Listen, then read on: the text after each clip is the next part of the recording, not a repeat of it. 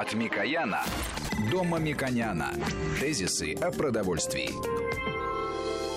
Здравствуйте, студия Валерий Санфиров, и наш гость, президент Местного совета единоэкономического пространства Мушек Мамиканян. Мушек Ларисович, здравствуйте. Здравствуйте. И, э, мне бы хотелось сегодня посвятить эту программу э, мы говорим много о том, полезен продукт этот или не полезен, как его использовать, э, в как, э, что такое фастфуд, есть ли российский фастфуд. Но вообще мы не говорили никогда вот о э, отношении у нас в стране к нашим продуктам питания. Я просто помню, как, с какой ностальгией до сих пор у нас относятся книги о вкусно-здоровой пище, потому что считалось, что в советское время была очень хорошая еда. То же самое о царской, кстати говоря, России тоже были хорошие продукты питания. Что же касается современная Россия, то, э, чтобы у нас какие технологии не использовались современные, но тем не менее, вот что не продукт, то по нему больше отрицания, нежели чем положительных оценок. Если сыр, то или много пальмового масла, если даже, ну, не знаю, там обычные продукты питания, которые, вот, ну, не знаю, там морковка, картошка, там тоже в них выращено не так, как нужно, в них там больше вредных веществ из-за удобрений, нежели чем это было там 50 лет назад. И вообще складывается такое ощущение, что у нас ничего хорошего в стране из продуктов сейчас нет. Вот почему так? Да, потому что на самом деле это очень интересный вопрос. Мы здесь опять должны затронуть историю. В свое время по улице Мясницкой невозможно было пройти из-за запахов. И когда мы говорим о том, что э, мясные продукты в царское время были э, лучше, чем сегодня, то э, с точки зрения э, научной обоснованности и объективности это выглядит э, смехоподобно.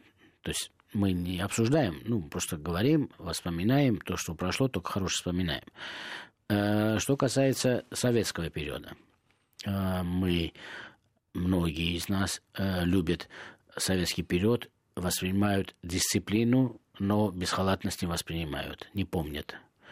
Мы воспринимаем хорошую обложку и книгу, а недостаток продуктов, плохая логистика – о текущие холодильники в магазинах мы не вспоминаем. Или их отсутствие даже. Или их отсутствие. Прошло около, уже скоро будет около ста лет. Все изменилось, мир изменился, а технологии изменились. Великолепные холодильники появились, логистика появилась, холод появился, развился. Но мы э, ментально стали другими. Почему? Потому что мы...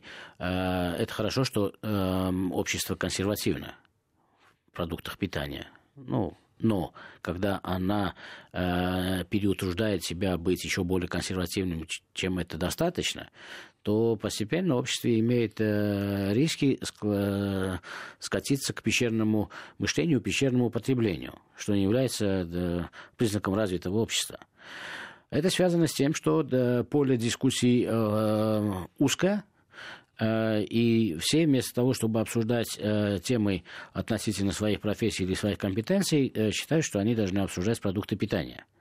И это стало общим местом, где все свои эмоции изливают или отсутствие работы у некоторых журналистов приводит к тому, что они находят жареные факты и находят себе работу в котлетах или в сметане.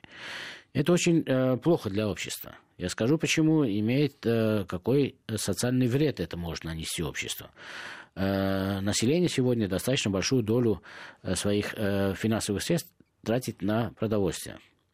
И когда одновременно мы информационно давим на человека, что он все, что не купил, все является плохим, это одновременно э, становится невыносимо в социальном смысле. И самое важное, самое базовое, почему я об этом с горечью говорю, что на самом деле это неправда. Неправда с точностью, да наоборот. Потому что продукты питания, которые сегодня россияне потребляют, они значительно лучше. Я могу это доказать Э, исследований есть на эту тему, и э, доказать, что невозможно такого уровня продукта производить в 50-е, 60-е годы, просто невозможно. Из-за отсутствия холодильной техники, из-за отсутствия инструментария, который применяет пищевая промышленность, из-за отсутствия санитарии, из-за отсутствия э, систем вентиляции, очистки воздуха. Это просто невозможно.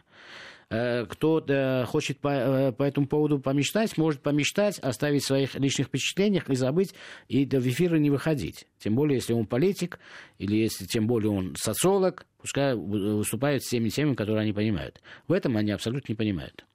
И на нашем канале тоже мы э, слышим очень часто, э, люди хотят красоваться, э, хотят показать специалистами в той отрасли, которая подрывает вообще их авторитет, а они вообще являются специалистами в тех отраслях, которым мы им доверяем и слушаем. Поэтому э, теоретически, практически невозможно сравнивать продуктами, которые производили 50-100 лет тому назад, с тем уровнем контроля качества, инструментарием, который применяется в, э, в современном мире. Теперь, почему это происходит? Происходит по объективным и субъективным причинам. Объективная причина, она заключается в том, что Россия э, интегрировалась в мировое торговое пространство значительно большей степени, чем СССР было интегрировано. И возникли э, конкурирующие э, конфликты, что наше лучше, мы должны что-то сказать, да, а их не очень лучше, ну, не очень хорошее. И тем самым мы словесными интервенциями, когда я говорю мы, это э, некая э, бизнес-элита или э, чиновничья элита, которые таким образом видят свою миссию, что если мы скажем, что мы лучше, чем импортируемые товары, что в определенных классах это так и есть. Но мы вводим заблуждение, не говоря конкретно о чем мы говорим и почему мы об этом говорим. Поэтому часть навязанных э, мифов относительно того, какие продукты должны быть и какие не должны быть, они э, навязаны э, текущей или э, в то время существующей конъюнктурой на э, сдерживание импорта. Ну, яркие примеры к тому есть. Из ярких примеров, которые я могу сказать, это, например, э, дискредитация сухого молока. В рамках ВТО это государство обязано было защитить э, свои важные рынки, в том числе рынок молока, от того, чтобы мы не получили по демпингу молоко из других стран, сыры из других стран, масло из других стран. Э, это делается долгими переговорами э, по ВТО, и если вы понимаете, можете объяснить и доказываете, будет высокая пошлина на эти продукты. И у вас экономическими способами вы можете защищать свои рынки. Если вы недостаточно можете это сделать по разным причинам, и иногда от вас независящим, есть другой способ.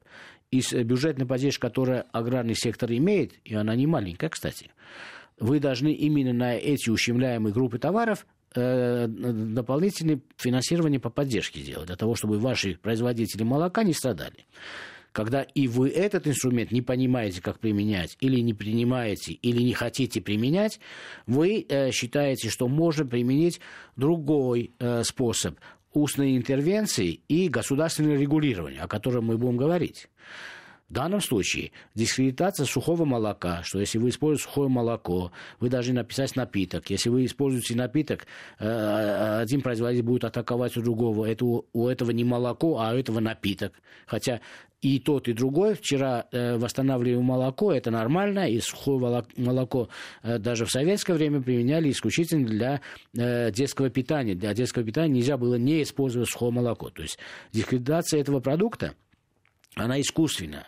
Она сделана потому, что правительство и государство не добилось экономических условий деятельности своей молочной отрасли. Во-первых, из-за ВТО, во-вторых, из-за того, что не догадались, что э, субсидии нужно распределять таким образом, чтобы на молоко досталось на 1 рубль или на 2 рубля, условно, там, э, рублей больше. И это привело к дискуссиям молочной отрасли. Это, в конце концов, это э, классика жанра. Дискуссия э, по какому-то элементу в той или иной отрасли приводит к дискредитации категории как молока. Люди начинают не верить в это молоко. Вторым таким ярким примером можно считать в той же отрасли это дискредитация пальмового масла. Мы уже об этом говорили. Я противник пальмового масла, которое используется в молочной промышленности России в больших объемах. Но не противник, потому что оно вредно, а противник, потому что оно не нужно российской э, молочной экономике, потому что российская молочная экономика э, да, с этим препятствием будет развиваться сложнее и тяжелее. Поэтому не надо дискредитировать то, что антинаучно. Нужно принимать экономические меры, чтобы пошлина была на это масло высокая. А если вы подписали такие соглашения в рамках ВТО, которые не позволяют вам поднять пошлину, а мы подписали такие, тогда нужно увеличивать субсидии на молочное дело, и э, чтобы наши, э, наши молочные жиры оказались конкурирующими товарами для э, того пальмового масла, который мы, э, должны, с которым мы должны конкурировать. Это э, должно быть грамотно, научно обосновано. Когда мы специально делаем ошибку, что это вредно, специально, э, и э, распространяем эту информацию, или мы сами считаем себя не очень умными людьми, или считаем, что наши э, покупатели или наше население очень умные, э, не очень умные люди. Но они могут э, найти источники информирования, и подрывается доверие не только к этому продукту, молочной категории, подрывается доверие к слову, которое идет от государства. От, начиная от министра, кончая там, чиновника более низкого уровня. Поэтому э, э, это невозможно терпеть дальше. Э, таких примеров у меня много. Это примеры, которые идут от правительства, от высоких чиновников. А бизнесу как быть? А бизнес наоборот, он смотрит, что можно выгадать в этом болоте. В мутной воде рыбку ловят. У кого-то есть знакомый депутат. Кто-то в баню ходит с незнакомым депутатом в какой-то компании что-то. И эти разговоры, и каждый бизнесмен хочет, э, кроме рыночной конкуренции, иметь еще э, элементы не рыночной конкуренции, потому что это люди в большинстве случаев из 90-х годов. И они начинают поджуживать, а депутатам это выгодно, или инициаторам таких изменений в отрасли выгодно, потому что они э, популяризируют себя и свое имя, якобы защитников Э, потребителей. И начинается обсуждение э, идиотских э, тем, идиотских с научной точки зрения тем. То атакуется соя. Я против сои, потому что экономически России она не нужна уже для пищевой промышленности. Но антинаучно атакуется. А этот производитель, который э, эту атаку организовал, он может использовать в это время э, крахмал или муку, что является снижением пищевой э, ценности мясного продукта. Мы слышали, мы помним этот период, помним. Атакуются гидроколлоиды, карагинаны, которые во всем мире медики рекомендуют для применения в пищевой промышленности, потому что это очень хорошие э, волокна пищевые. Почему это, это атакуется? Потому что один из производителей подумал, что если он это будет атаковать, привлечет э, внимание к своей э, марке. Так, и это мультиплицируется. Дошло до того, что и сейчас обсуждаются законодательные э, проекты, которые и практически, и теоретически э, не пройдут в жизнь, а я скажу, почему и теоретически не пройдут в жизнь, потому что они антинаучные, э, стали запрещать э, по спискам предлагать к запрещению по спискам многие технологические инструментарии, которые применяются в развитых странах, которые в России э, тоже легально применяются, и даже в этот список включены те, которые в России вообще запрещены. То есть э, это означает, что эти люди просто э, популяризируют себя, чтобы высветиться в информационном поле ну, включая лимонную кислоту, которая э, всегда применялась, и это является э, правильным продуктом для применения там, кондитерских, хлебопекарной, огромных э, количества продуктов и отраслей. Поэтому э, это все приводит к архаичности мышления, к деградации э, маркетинговых задач, которые стоят перед предприятием. И в конце концов, чего мы хотим? Мы хотим промышленной деградации в обществе или нет? Хорошо, вот смотрите, вот э, просто я вот э, для понимания. Я согласен с вами, что советские сыры, которые были, и по названию советский сыр, там, Пашихонский, Костромской, не знаю, они были отвратительным, на самом деле. Что-то было, ну, так как выбора не было, но вот э, советские, например, алтайские нравились больше, нежели чем Пашихонский, Костромской, ну, не знаю.